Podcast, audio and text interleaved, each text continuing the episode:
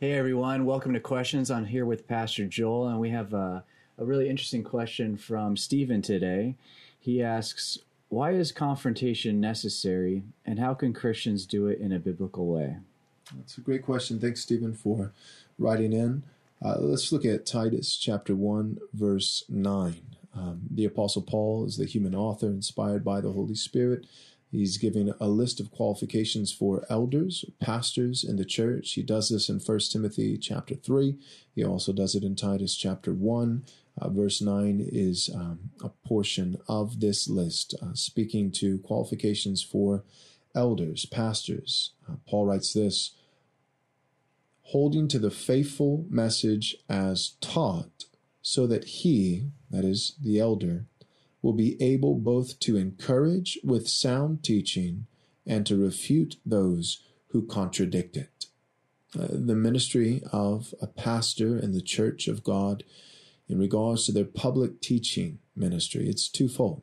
It's to teach that which accords with sound doctrine, encouraging others by teaching that which is true, but then the other side of the coin is that he must be able, with courage and resolution, to refute those who contradict it. Notice he says, uh, refute those, not just refute that. So I think there's um, a misconception in many churches today that that a pastor should first and foremost just teach what's true, and those things that are false, just kind of just leave it alone, right? Don't don't build the church on the back of what we're not, on the back of what we don't believe, but build the church on, on the foundation of uh, who we are and what we do believe. But the Bible, the Bible says that we need to do both. The Bible says that we need to teach that which is true and refute those, not just that, but those who are false. Uh, let, let me give you another text. This is in First Timothy chapter 1 uh, the Apostle Paul is writing to Timothy, and he says, verse 3, chapter 1, verse 3 As I urged you when I went to Macedonia, remain in Ephesus, so that you may instruct certain people not to teach false doctrine. Uh, again, he, he says certain people, or some texts say certain persons. The Apostle Paul doesn't just say, you need to correct certain ideas, certain concepts, certain doctrines. Uh, but he says you need to charge, that is, correct, confront um, certain people, those individual people who are promoting these doctrines. Uh, part of the Christian life is inevitably confrontation. Now, all this is in regards to a pastor. Uh, but I think that in a nutshell, if I could, if I could differentiate uh, the primary distinction between all followers of Christ and pastors, it would be this. All followers of Christ should be spiritually mature, and all that is included in that.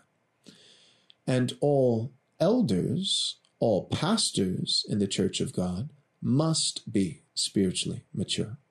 In a nutshell, that's what we see in 1 Timothy chapter 3 and in Titus chapter 1 when it comes to the qualifications for elders or pastors.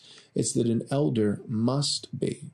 An elder must be the man about one wife. He must not be given to too much wine. He, he must be above reproach. The, the phrase that we see again and again is that an elder must be. But the reality is that all Christians should be. So an elder must be spiritually mature. And a part of spiritual maturity in the list of qualifications that, that we find in Scripture for pastors is an elder must be able to teach. And in being able to teach, this contains a, a two sided coin. On one side, he must be able to teach in that containing the ability to promote true doctrine and in being able to teach, he must also be able to refute false doctrine. So an elder must be able to teach, but I think that we could say from Scripture that all Christians should be able to teach. Now, we're not all going to have the same level of gifting, but all Christians should be able to know sound doctrine and communicate that doctrine to others because all Christians are commanded by Christ to make disciples. Part of making disciples is teaching people Christ's commands, Christ's word, Christ's doctrine. So an elder must be able to do this, but all Christians should be able to do this. And doing this, teaching others, it, includes two things teaching what's true and refuting what is false. And in refuting what is false, that also, according to Scripture, includes refuting those who are false. Part of the Christian life means that we encourage and in love and in truth, we confront people who are promoting things that are false about Jesus.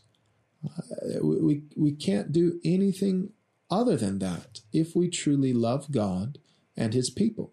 If we love God, the glory of God, and we love the sheep, we love God's people, then, then we are commanded, we are obligated and bound to protecting God's people by confronting that and those who would seek to do them harm. We don't need to be mean spirited. We don't need to be harsh, but we do need to be bold and courageous. We cannot be a faithful Christian and make it through the entirety of the Christian life without confrontation.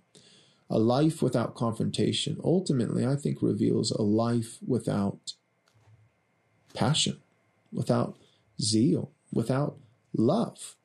I mean, all of us have corrected someone about something. Even the most meek and mild among us have probably at least corrected one person on one thing over the course of our lives. And I would challenge you just to think about that and think, you know, in the few confrontations that perhaps I have had, what were they about? I'd be willing to bet uh, that in most of our confrontations, what we were willing to correct someone over was their misperception of us. Why? Because we really love us, don't we? I love me.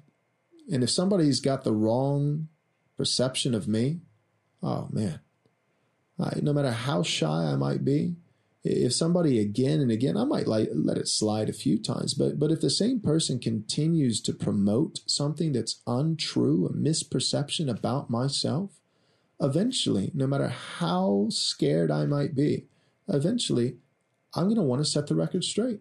I'm going to want to clear it up. Eventually, I will confront them. Why? Because my love for my own reputation drives me to it. So how come I won't do that when it comes to God? Well, the answer is simple. We may not like it, but the answer is simple. It's because we love ourselves more than we love God. We're okay with people lying about God just so long as they don't lie about us. If someone lied about us again and again and again to our family and to our friends, it began to, to misshape people's perception and image about us. It began to have a negative impact on our relationships, our reputation, our livelihood, eventually we would say something. So, uh, do we love God as much as we love ourselves? If not, then I think we should be convicted. I think that we should seek the Lord in prayer and in His Word and desire to repent. When you love something enough to protect it, you will at times be required to confront. So, that would be my answer. Thank you, Pastor Joel, and, and thank you, Stephen, for writing in that question. And wherever you're watching, uh, whether it's on our website or social media, for, uh, please send us in your questions. We'd love to answer those on future episodes, and we hope to uh, see you next time on Questions. As a special thank you for your gift of any amount, we'll be happy to send you a free digital book from our store. To access this offer, visit rightresponseministries.com/offer we highly recommend Pastor Joel's book, Am I Truly Saved? If you or someone you know has wrestled with doubts about the love of God, this would be a great resource. As a reminder, to get this offer, go to rightresponseministries.com slash offer. And thank you for your generous support.